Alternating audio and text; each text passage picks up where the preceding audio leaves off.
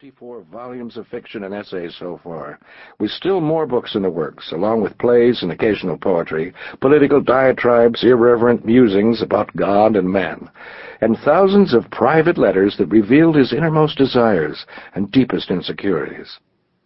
But he was still best known for two novels of boyhood set in a small Mississippi river town very like Hannibal. The Adventures of Tom Sawyer in which he transformed his own often difficult early years into an idyll that became the envy of generations of American boys and girls, and Adventures of Huckleberry Finn, which proved for the first time that art could be created out of the American language, while laying bare the contradictions at the heart of American life, slavery and racism. If you attempt to create and build a wholly imaginary incident, adventure, situation, he once wrote in a notebook, you will go astray, and the artificiality of the thing will be detectable. But if you found on a fact in your personal experience, it is an acorn, a root, and every created adornment that grows up out of it and spreads its foliage and blossoms to the sun will seem realities, not inventions. You will not be likely to grow astray, your compass of fact is there to keep you on the right course. During his long, astonishingly prolific literary career, he had drawn upon facts from every part of his life, but his memories of Hannibal had always remained the true north of his compass of fact, and it was good to be home again. Word spread overnight that Hannibal's favorite son had returned, and a sizable crowd was waiting outside when he and Robertus Love emerged from their hotel at 9.30 a.m., and started off on foot for Clemens' old family home at 206 Hill Street. The house I lived in when I whitewashed the fence fifty-three years ago, he called it in a letter to his wife, Livy. It all seems so small to me, he said when he and the jostling crowd got there. I suppose if I should come back here ten years from now, it would be the size of a birdhouse. Mrs. Henry Garth, the well-to-do widow of one of his closest childhood friends, took him out to the Mount Olivet Cemetery in her carriage so that he could visit the graves of those he called my people.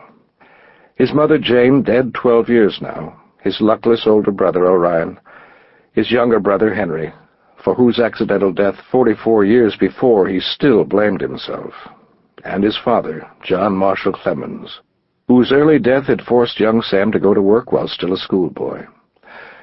That afternoon an informal reception for Clemens was held at the Farmers and Merchants Bank. Old schoolmates crowded in to shake his hand. "'How you doing, Eddie?' he asked one. "'Like yourself, Sam,' the old man said. "'Like a cow's tail going down.' Clemens laughed. Gritty turns a phrase like that were his literary stock in trade.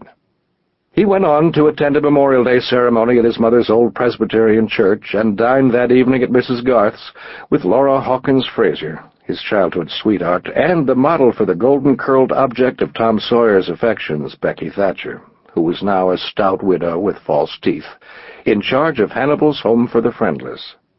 Then he hurried to the Opera House to hand out diplomas at the Hannibal High School commencement. "'Take one,' he told the students. "'Pick out a good one.' Don't take two, but be sure you get a good one. It has been a rushing day, he wrote home to Livy that evening, and the next three days were almost as busy. Some members of the throng that continued to follow him around town had now chosen to dress up as characters from his books. Today, Hannibal is full of Huck Finn's, Tom Sawyer's, and Becky's, Robertus Love reported to his readers. There are more originals of Huck, Tom, and Becky in this town since Mark Twain arrived than one would expect to meet in a state old town with twenty-three respectable Sunday schools and a Salvation Army. You don't need to bait your hook if you go fishing for a Huck. Just make a cast anywhere around town, and there's your huckleberry. On Saturday evening, Clemens agreed to speak before a hastily arranged meeting of the Ladies' Labinnah Club, Hannibal spelled backward. He was the country's most popular platform performer as well as its best-known writer, and audiences like this one were ordinarily child's play for him. But this crowd was different. Seated among the 500 townspeople who had squeezed into the hall to hear him were seven of his boyhood friends, white-haired now and bent with age. At first, things went well, and he had everyone laughing at a story from his youth in which his mother played a part. Then suddenly, he bowed his head to hide his tears. I realize that this must be my last visit to Hannibal, he told his anxious listeners when he could bring himself to speak again. And in bidding you hail, I also bid you farewell. Robertus Love wrote. His voice was choked, his utterance was broken. It was the almost wailing voice of an old man who realized that his years were behind him. Mark Twain had forgotten his worldwide fame, the plaudits of princes, the friendship of emperors, the adulation of the multitudes of many lands. He had forgotten his books and his splendid home in the East. Nothing remained to him save the past of a half a century ago, and the insistent clamor of that inward voice crying across the years, Farewell, farewell. By the next morning, Clemens' customary impishness had returned. He dropped in at several Sunday schools attached to churches that had not even existed in his time, and gravely assured each group of children that he had once been one of them, even pointing out the chair in each classroom in which he had supposedly sat. He climbed with an old friend named John Briggs up Holliday's Hill, Cardiff Hill in the adventures of Tom Sawyer. Down there by the island is the place we used to swim, he said when they got to the top. Yonder is where a man drowned. There's where the steamboat sank. Down there on Lover's Leap is where the Millerites put on their robes one night to go to heaven. None of them went that night, but I suppose most of them have gone by now. When it was time for him to take the train to Columbia the next morning, a large throng gathered at the depot to see him off. He spotted an old schoolmate named Tom Nash in the crowd deaf since developing scarlet fever after falling through the ice while skating with Clemens forty years before. He was old and white-headed, Clemens recalled, but the boy of fifteen was still visible in him. He came up to me, made a trumpet of his hand at my ear, nodded his head toward the citizens, and said confidentially, in a yell like a foghorn, Same damn fools, Sam, same damned fools. Chapter 1 A Boy's Paradise I was born the 30th of November, 1835, in the almost invisible village of Florida, Monroe County, Missouri. The village contained a hundred people, and I increased the population by one percent. It is more than many of the best men in history could have done for a town. There is no record of a person doing as much, not even Shakespeare. But I did it for Florida, Missouri, and it shows I could have done it for any place. Even London, I suppose. Chapters from my autobiography, 1906. Samuel Clemens was born in a two-room rented shack some 35 miles southeast of Hannibal, in Florida, Missouri, the fourth son and sixth of seven children born to John Marshall and Jane Lampton Clemens. One infant son had died before Sam's birth, only four of the children would survive to adulthood. And Sam, born two months premature, was so thin and sickly his mother remembered that I could see no promise in him. But Halley's Comet had blazed in the sky the night he was born, and she clung to the hope that it might be a bright omen for her baby's future. He was christened Samuel Langhorne Clemens. Samuel was his paternal grandfather's name, Langhorne the family name of old friends of his father's. But in his early years, because of his size and fragility, everyone called him Little Sammy. His health was just one of his parents' worries. John Marshall Clemens was a merchant and lawyer, descended from a prominent Virginia family, concerned always with keeping up appearances, but chronically unable to make a go of things.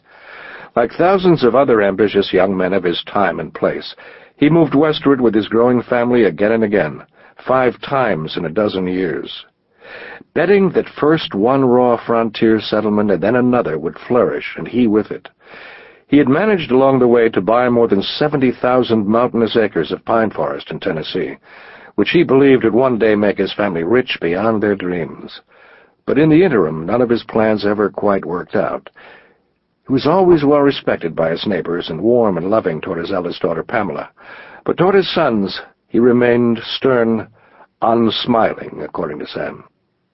My father and I, he wrote, were always on the most distant terms when I was a boy, a sort of armed neutrality, so to speak. He remembered that he never saw his father laugh. Jane Clemens was different. My mother was very much alive, Sam would remember. Fond of excitement, fond of novelties, fond of anything going that was of a proper sort for members of the church to indulge in. Always ready for Fourth of July processions, Sunday school processions, lectures, conventions, camp meetings, revivals in the church, and never missed a funeral. She loved dancing and music, too enjoyed having as many as nineteen cats and kittens underfoot, delighted in storytelling. She was the most eloquent person I ever met in all my life, her son recalled, all qualities he would inherit, along with his mother's thick red hair. By 1839, when Sam was four, it had become clear, even to John Clemens, that Florida, like all the other outposts he had tried, was never going to prosper, and he moved his family once again, this time to the Mississippi River town of Hannibal. Its future looked bright. It was already home to 1,000 people. Three steamboats came and went each day. There was even talk of a railroad. Clemens bought a small hotel called the Virginia House, just 100 yards from the riverfront. But he would suffer disappointments here, too. The town did grow, but too slowly to provide enough guests to keep his hotel going. He borrowed money to stock a dry goods store that also went under, struggled to support his family on the meager fees he earned as a justice of the peace, and finally pulled his eldest son Orion out of school and packed him off downriver to St. Louis to learn the printer's trade so that he could help keep the family afloat. A distant cousin bought a narrow lot on Hill Street and allowed Clemens to build on it the house Sam visited in his old age. But when Sam was eleven, the family had to sell off most of its furnishings to pay its debts, and moved across the street to rooms above the drugstore, where Jane did the cooking for the druggist family in lieu of rent. Jane Clemens constantly worried about money as her family teetered between near prosperity and genteel poverty. And although Sam's health slowly improved, she had to endure the death of two more children, daughter Margaret and then a son, Benjamin, in the space of three years. When Benjamin died, she had six-year-old Sam touch the head of his older brother's corpse in farewell, an experience that gave him terrifying nightmares and led him to believe himself somehow responsible for his sibling's death. Nonetheless, Sam remembered Hannibal as a boy's paradise. In Hannibal, when I was a boy, he remembered, everybody was poor but didn't know it, and everybody was comfortable and did know it. In the nearby oak forest, he and his young friends pretended to be Indians or pirates. Robin Hood and his merry men, and later treasure hunters, like the hopeful young men who began streaming through Hannibal after gold was discovered in California. The boys explored a deep limestone cave where the corpse of a fourteen-year-old girl was preserved for a time in a copper cylinder, and where a local ne'er-do-well named Injun Joe was said once to have gotten lost, surviving only on bats. They spent whole days alone on an island in the Mississippi, fishing, smoking corncob pipes, and an especially rank brand of cigars, known locally as Garth's Damnedest, inventing elaborate pranks to play on the townspeople, and swimming naked in the big river. Nine times Sam was pulled from the water in what he recalled as a substantially drowned condition. His mother tried to laugh off the narrow escapes by telling him, People who are born to be hanged are safe in water.